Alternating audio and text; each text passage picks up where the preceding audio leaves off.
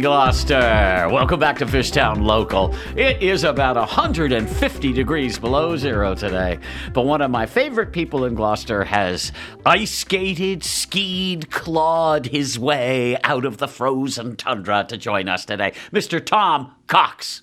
Hey, Gordo. How you doing, Tom? Welcome to Fishtown Local. Thanks. All right. Well, let's start with an easy one. Where are you from? Are you from Gloucester? No, I'm a carpetbagger. Okay. Tell me about your I- bag. Uh, well, I grew up as a, a kid from uh, northern New Jersey, from Oh. Jersey, Oh, and uh, I lived there until where was early there? teens. What town? Uh, Fort Lee, New Jersey. Oh, of course. Yeah. Well known, yeah. It holds up the western side of the George Washington Bridge. That's what I thought. That's the one we're going to make trouble for the mayor of Fort Lee. Oh, because he closed the lower deck. Yeah, clo- in yeah. retaliation the for some gate uh, or whatever it was, bridge gate. Yeah. yeah. I forget what the what the cause of that was. It was some that the, Dem- the Democratic mayor of Fort Lee would not Yeah. come out and support Christie as a Oh, Republican, as saying a- he can work with all the Democrats. for the president. president then, yeah.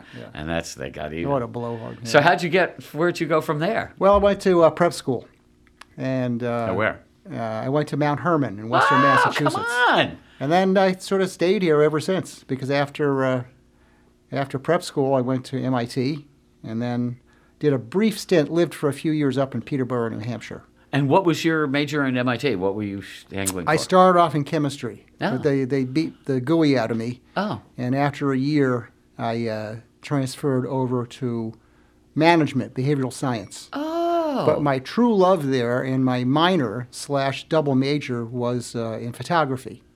So, yes, uh, which has stayed with you ever since. it has. And for those that don't know, Tom is an award-winning. Everybody uses that term and throws it around. An award-winning, winning photographer, Right. um, who has a gallery, Yeah. uh, and I have even bought one of your photos. Wow. And yeah, the one that was where you took the stream and you kept coming back in seasons and you shoot Oh right. There- Did you? So which version did you get? I Did think I get- got autumn. All I know is Yeah, the they're they're all taken in autumn. the but one of, current. them, one of them is more colorful. Yeah, I think I got one You that was more arabesque. colorful. Yeah, Yeah. and uh, but the currents themselves that made me appreciate your camera that you could see every different kind of wave in the Yeah. picture. Yeah, I, interestingly, it's not the camera that captures that. It's there all the time, and it's there even just for your naked eye to That's a see. good point. If you take the time to Yeah, observe. yeah, and it goes so fast that you don't see it that way, where it's printed out for you to Well, the store real forever. the real art in photography is in the photographer's eye and mind. Mm, Of course, that's true. Yeah, As like- it is in the musician's mind too. Well, music, uh, and it, there is similarity Yeah. because musicians also have to execute. And you have to And deal with reality that's there, just like Well, your stream, just well, like his that's notes. Sort of, that's uh, in musicianship. Yeah. It would be technique, Yeah. and in uh, and uh, also in photography. Yeah, because um, the most important part of the camera of your equipment is the viewfinder. that's it. Is be able to see, uh, not just to look, but be able to see what you're looking at. And to visualize the final product. Yes, as it is in a video where you try to see True. how you want it to come. True. come In fact, uh, one of my one of the more interesting photography courses I took at MIT was taught by Minor White, who was Oh, the head of the department at Yeah. the time.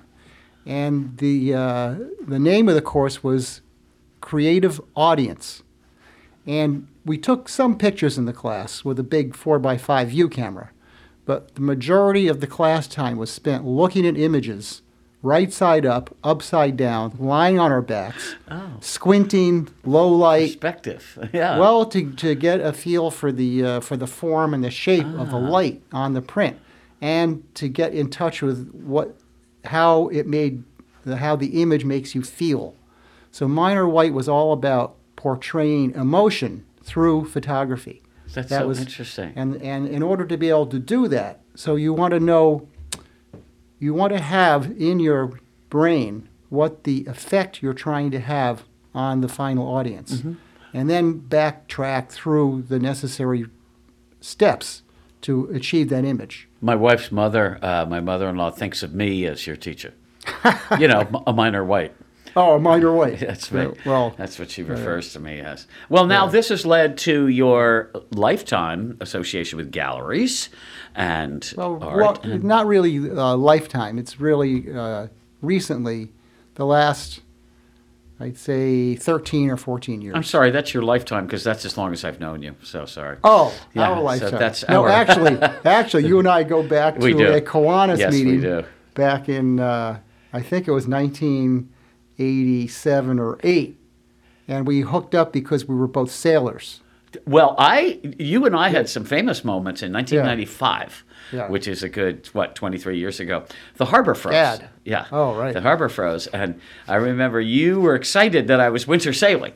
Right. And I had that old Winter 210, and it was out in the middle of the harbor where I kept freeing it from each space as the harbor froze. I was got out, That's- and I remember you, you, come on, I'll go with you, and uh, you jumped in that old rickety rowboat I had. We got about halfway out. Oh, that the thing. plywood dinghy. That plywood dinghy, and we started going. You know, This this, is is really smart. dangerous, Right. and uh, I think that these waves are going to be coming No, over. as I as I recall, we had no waves. We had uh, we had slush ice, and we were using the oars. Oh, that's right. We would stab into the ice Yeah, and pull and ourselves push up ourselves on, top, on no, it, yeah. pull ourselves on top of the ice, and our weight, our combined weight, the Yeah. dinghy would crunch through. Yes, We were right. being our own icebreaker, and we got and we got halfway out to your mooring, and we had already moved the boat from. Uh, yeah, in uh, Smith oh no! Cove. Oh no! It was Yeah. in uh, from Smith Cove out to uh, the outer harbor. Yeah. We got halfway there and said, Turn back. "This is this is stupid." Yeah.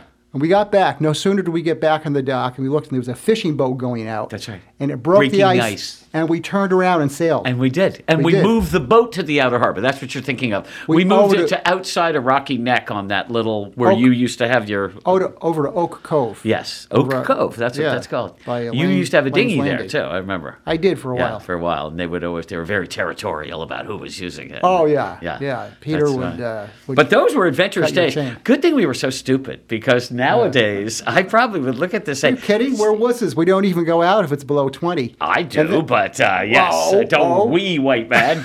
but right now, today, uh, Smith Cove is completely frozen. I mean, Yeah. and it's not that cold out. Uh, at 12 o'clock, Well, it had come heat- up about heat wave, double Yeah, digits. I know we're up to 16 or something, and I would have sailed today in a normal circumstance, Right. Because I have the survival suit. Actually, uh, I think there may be some thawing going on there. We should check it out after yeah, the podcast. Yeah, I remember also several times of taking uh, pickaxes and that thing called the mutt, which is like a harpoon Yeah. with an icebreaker, and That, that's when you put the hole in the bottom of your sunfish. I think it was, yeah. No, that was an ice pick. ever since. that was an ice pick, and I was trying to crush the uh, the ice out of it. I, I hope I hope you're more gentle with my but it sunfish. didn't make a leak through the boat to the water. It No. made a boat from the outside to the inside of the hull. So when Well, it rained, cockpit would it would into the fill the hole up with rain. So then Right. you'd instantly be ready to sink. So.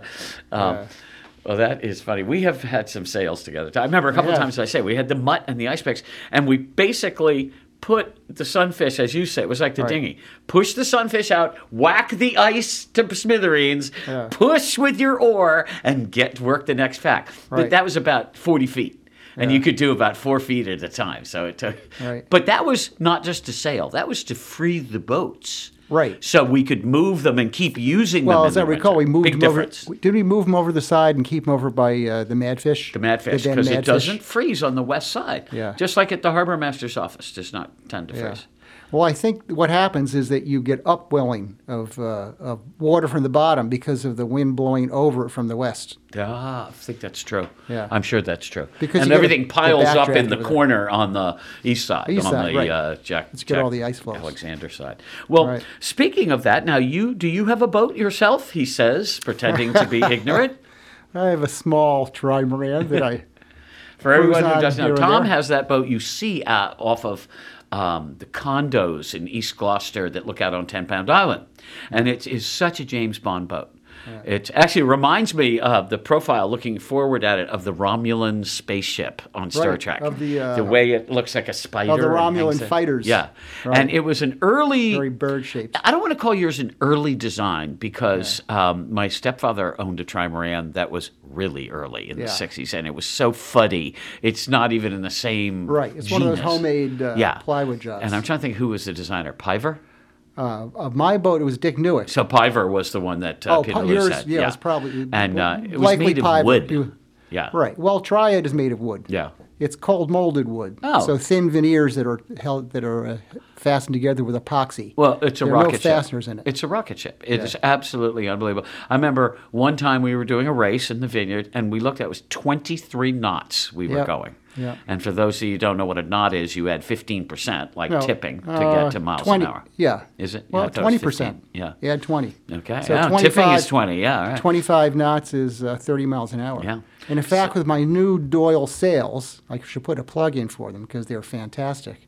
Uh, my top speed now uh, has been up to 26 and a half knots. Wow. Yeah. I remember there was a guy there, and he had the jib tacked. I said, "Let the jib out. We're, we're going to get into some trouble here." We were bearing off around the mark, and you were down trying to locate the mark on the GPS, Right. and the guy refused to let the Oh, jib and out. the black dog dash. and the black dog dash, and he Right. refused to let the. And I was starting to almost pee in my pants. I was so scared. Started to submarine the Liama bow. Uh, yeah, and we did submarine that, and we kept almost doing it. I said, "Let it!" out." The guy was saying, "I'm screaming at you. You're Right. downstairs. You, go, I'll be right up." You know, and finally you come up and you go, "What the hell is going on? Let the jib out, you I idiot!" that. I doubt I was that polite. And you exactly, and, and and you were yelling at me, and I was going, "Say you bleep hole!" to the guy. And I remember we let it out, and immediately, because I think we actually did bury it and Yeah. staggered, and that's why Right. you came up and said, "What are you people doing?" I said, "This jerk won't let the sail out." Right.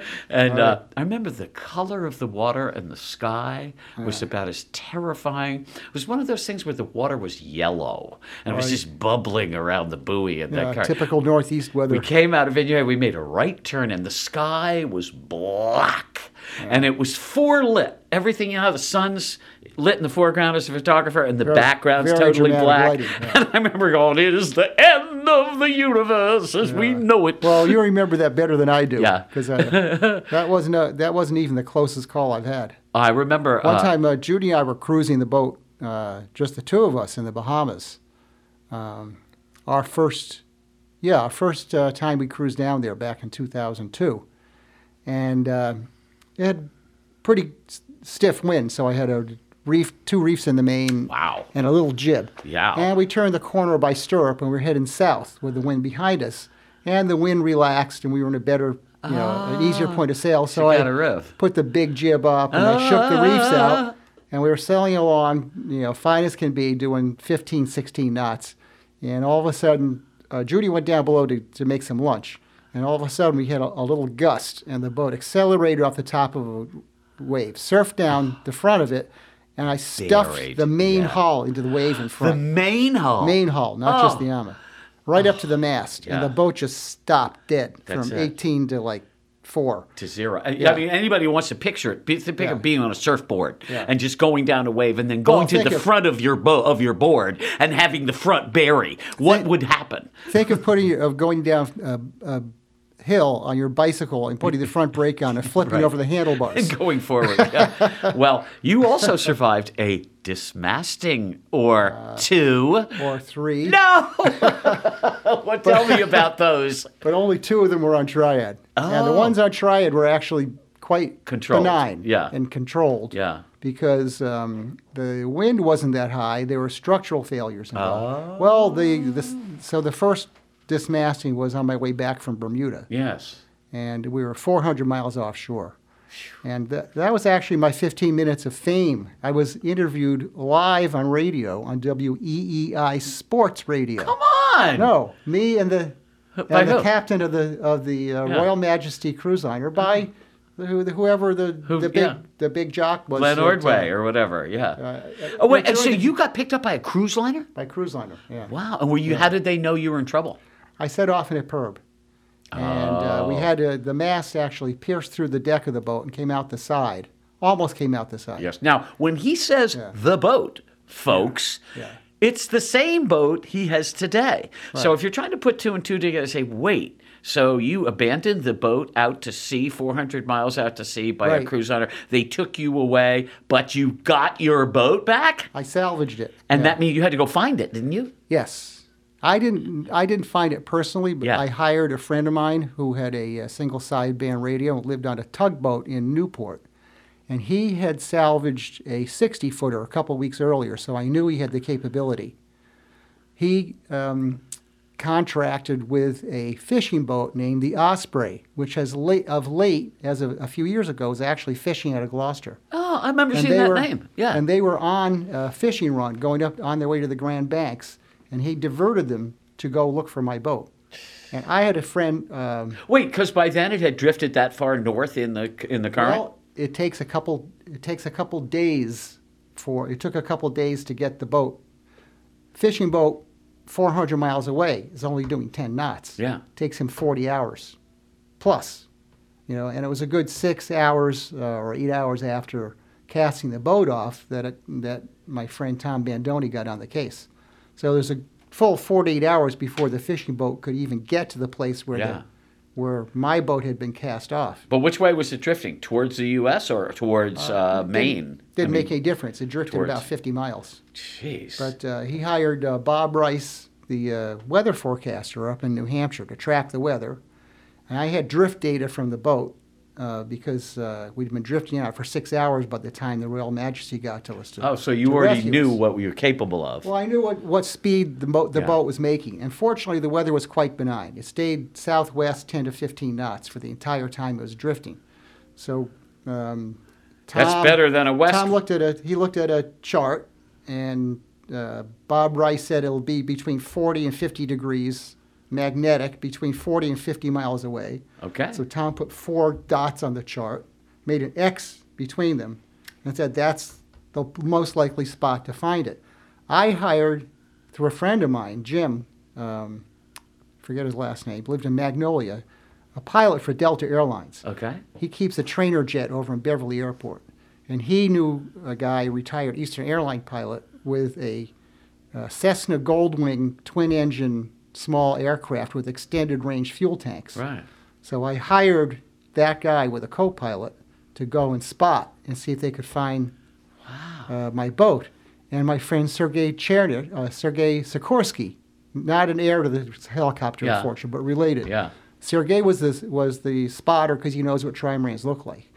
And they waited until the, the Osprey got to the cast off point, and then and the airplane flew to X marks the spot. And they flew there just to calibrate their GPS Yeah. and start a spider web search, Search a spiral yeah, search yeah. out of there. They only had 45 minutes of airtime Oh, jeez. because of the distance involved, and they didn't have permission to stop in Bermuda to refuel. Oh. So they went to the center of the spot and they, to calibrate the GPS. Started the calibration. The pilot banked to leave that cell, and Sergey, they were 5,000 Yeah. feet, and Sergey looked down the, the tip of the wing, just happened to be glancing there, and he said what he what he saw. What he says were three little white ants on the blue ocean, and he said, "I think I see it." Yeah. So they they swooped down. Sure enough, it was Triad. Then they flew down to the Osprey. and the three little white ants were, of course, the three The hulls. three hulls. Yeah.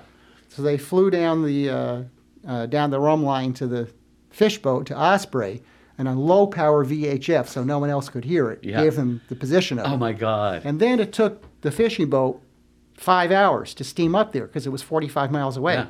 and they could only make they could only they make they had 10 to knots. subtract the movement or add the movement. No, I did not that much, okay. but they but they they found it and they got uh, a line on it, and then they it took them a couple days to tow the back back into Now, Newport. when you salvage it, Yeah. does that mean the insurance company pays the salvage fee and you use that to reimburse all the people you'd hired? The, the best sixty dollars I've ever spent in my life was to extend my insurance policy from Coastwise U.S. to include a cruise to Bermuda. And the fine print in my insurance contract, it, it was a an American insurance com- company. It was a Lloyd's of London policy, but an American underwriter Right. bought that risk from the Lloyd's pool. And the fine print in my insurance contract provided for reimbursement of up to three times the agreed value of the boat for salvage. So the insurance company could have been on the hook for the agreed value. oh. At the time, it was, uh, I think, $60,000, plus three times the. Yeah. They could have been on the hook for 240000 Wow. bucks. So you actually saved them money, Absolutely. sort of. but you got back enough money to re to get a new mast. Well, I got a I got a full claim on the boat. It took me It took me three months to settle the claim, and I had to threaten to sue them for Yeah. triple damages Yeah. because they dragged their feet so much. That's much. right. And it was in writing in the fine print. Oh yeah, So, and there was clear liability on their part. well, people no say question. you are a fine prince. so, Well, I'm a now fine prince reader. Yeah, right.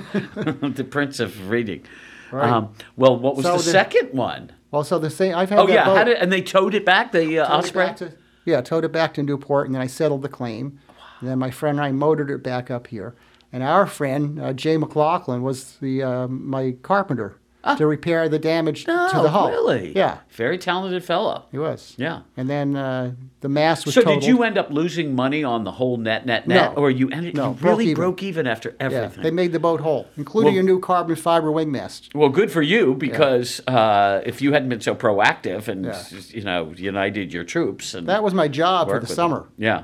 You know, Yeah. there was. I went through five adjusters, and two of them, I would like to think I got fired. Well, I hope you. Uh, I was going to say, I hope you get. Uh, I'm the customer from hell where insurance yeah. companies are concerned. well, I hope you gave yourself a good Christmas bonus.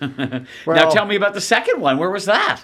Uh, that was this last year, wasn't it? Well, that was the second dismasting on Triad. Yeah. and that was that was small potatoes. That was boilerplate. That was just something failed and it went over slow motion. Yeah, the, the hound uh, fractured through, and Oh. it went over slow motion. But Yeah. the scary thing there, you, I mean, I was in protected water in uh, Elizabeth Harbor down in Georgetown in the Bahamas, Oh, where I cruise in the wintertime. yeah.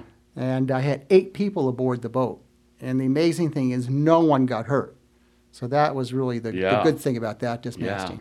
And it was protected waters, so I was Yeah. able to throw the hook and recover the mast and the sails and Yeah. everything. And the only thing that broke was a little piece about the size of your thumb out of, of composite material where the Jesus shackle of the rigging attaches. But then, how did you get the boat back up with the broken mast? You didn't Jude- drive it? Judy and I motored it all the way That's up here on our on our Yamaha 9.9 But what, did you have to stop every two hours for gas? No. You filled did- up 10 jelly cherry Uh, jugs. I had about 30 gallons of gas. And so you just motored the Couple- whole way? we- yeah, all the way. It was 1,600 miles from Georgetown uh, to New Jersey, where I had it repaired. Did you go straight or did you stop and sleep? And, Well, we stopped at night. yeah. Yeah. The only the only uh, all day all night was when we uh, left the Bahamas and went across the Gulf Stream. But you weren't going even 10 miles an hour.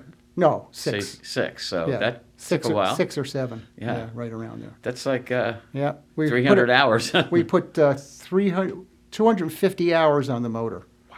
That is five years of normal use. yeah. And we burned 350 gallons of gas. And the motor was okay? Yeah. Yeah. Motor's fine. They are meant to be run. They are. The diesel engine on the boat I have is that's running at 30 hours. Well, it's no diesel- big deal. Diesels will Yeah. run forever as long They as you keep oil and fuel in them. Yeah, exactly. Pretty much. Yeah. Well, that is just so interesting. Well, now, um, tell me about your gallery. Do you not have an art gallery?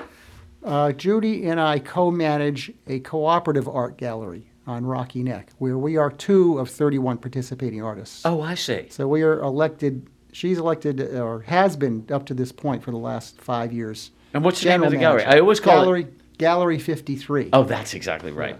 I always call it the tin wall gallery because you have those Yeah. beautiful. Remember the tin ceilings we in were there and we the were the uh, we were the Bryant Gallery for quite a while Okay. because the uh, the property uh, was owned by Austin Bryant, who started the Rudder Restaurant. Yes, because there was a door Yeah. that got that they had put right so that you could walk from one to the other. Still there. It's still there, but they have it blocked off because I. No, it's open. I That's- don't know. I said it to No, to. Dennis uses it for storage. Okay. That, that half Oh. of the oh. attic, there's a tunnel on the second floor that goes from the second floor of the Rudder, yeah. Where the kitchen is, Oh, over to the okay. over to the but gallery. the bottom floor door, which used to be very accessible, when I looked through, to, I said it, Yeah. and Joanne was saying, "No, there's not." I said, Yeah. "Yes, there is," and we were leaving, Right. and I walked up in there, said, "See," and then we looked, and there was a big uh, Well, thing, there were- shutter over there the door. there were, uh, and there still is a big door on the east side of the building, what the you might restaurant call the back. Yeah. No, Oh, the other side. opposite the Yeah. street because it used to be a warehouse for uh, salt cod and then for uh, bottom paint oh. because the, the, the paint, that was where the paint factory was uh, Yeah. located. Tarr & Wonson Paint Factory. And we still open that door uh, in the daytime to let the breeze through and the view. get the, we uh, got so yeah. many people that walk in because they see the view Yeah. out the back door. Yeah, of course. Yeah.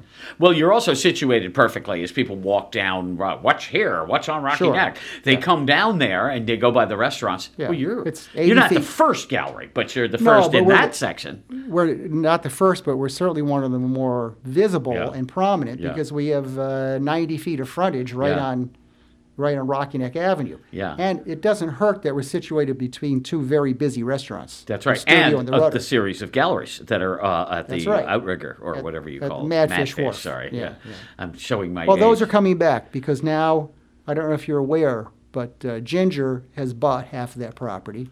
Oh. And Dennis Senecal bought half of it, and they're putting a lot of money into renovating those units. Is, is Dennis the owner of the other two restaurants? that's that's Dennis Shea. Okay. So he owns the Rudder and the studio, Uh, studio. currently. Yeah. Uh, Dennis Senecal owns Kismet Wharf that was in between the two Oh, restaurants. Oh, that Dennis. Okay. Right. And now he And- owns his neighbor. Yeah. Now, no, n- Dennis Shea bought Dennis Senecal out, and Dennis purchased half of Madfish Wharf. Wait, wait, wait. So does he So own this- half of uh, Kismet Wharf? The No. other Dennis? All of it. Oh. So he has he's like Monopoly. Yeah. He's got now he's got the Rudder, the gallery, Kismet Wharf, and the studio. Wow. You know, Monopoly pieces all. Why is the together. studio so incredibly poorly run and the rudder is so incredibly well run? It's the same owner.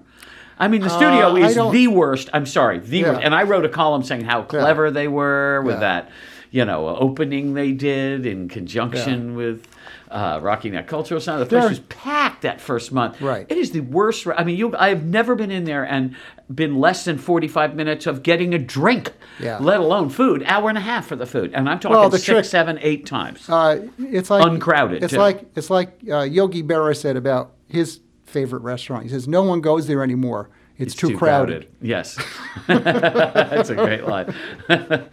But Um, the uh, uh, they're actually under the same management and under the same. I know. The That's same why I can't believe because the rudder. And the is- menus are very similar. Yeah, but the rudder is so well run, and the menus are sort of Small. but it's more uh, custom food at the rudder. You know, you, each of those dishes is well thought Uh. out. It's fry kettle stuff at the studio. Not all of it. No, well, It's the same. Yeah. They used to have a very good master chef, Yeah. and there was a falling out. He left. I so wanted the, studio the, to the be. rest-restaurant manager is designing the menu now. Yeah. And you know, I, I can't bite the hand that feeds Well, me. I love so. Frank Ahern, and we we had the um, we had There the, are some dishes that I like there. Their Yeah. flatbreads are good at the studio, Okay. as is the sushi. All right. So the service things. is just miserable, though. I just Yeah. don't get that, and uh, I, I don't understand because I love going to the Rudder, and I just always feel like great cuisine and good food, and uh, uh, although I like their old tuna tartare better than their new, but you know, Well- and the mules. Remember the one with the sausage and De the gustibus non disputatum est. Oh, I, Latin. We haven't had any Latin Yeah. on the show, Oh, show program. well, that's the only Latin I know. Well, except for What does that mean now? uh, de gustibus, taste. There is no argument over taste. Oh, there you go. Well, that's the it. only other Latin I know is uh, uh, uh, illegitimus non carborundum. You're the second person to say that to me. Well, it's appropriate in this day, in political age. and what does it mean again? Don't let the bastards grind you down. Oh, that's right. It's not Latin. Maybe you're the one that said it to The. Brits coined it during World War II. Okay. Oh. They say, oh, non illegitimi, because Yeah. that would be the plural illegitimus. Oh well, that's so funny. Well, well, I look forward to more sailing with you. Now you're taking off for the warm country soon. Right. I, Is is your boat down there or no? it you're is. in. It is. Yeah. Boats, in, boats in Florida have been there since uh, the first week of November. And then you'll fly down and then sail it to the Caribbean, Bahamas again. Bahamas. I yeah. say.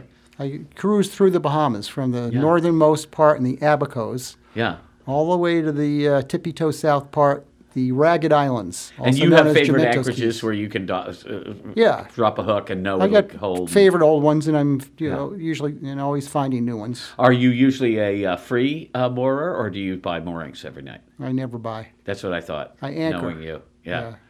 Well, I just uh, Well, your boat is not, I don't want to say easy. It's not easy to anchor, but it's not like Yeah, it's a lot easier to super anchor. displacement where it's pulling like, it's easier to anchor than it is to bring it to a dock.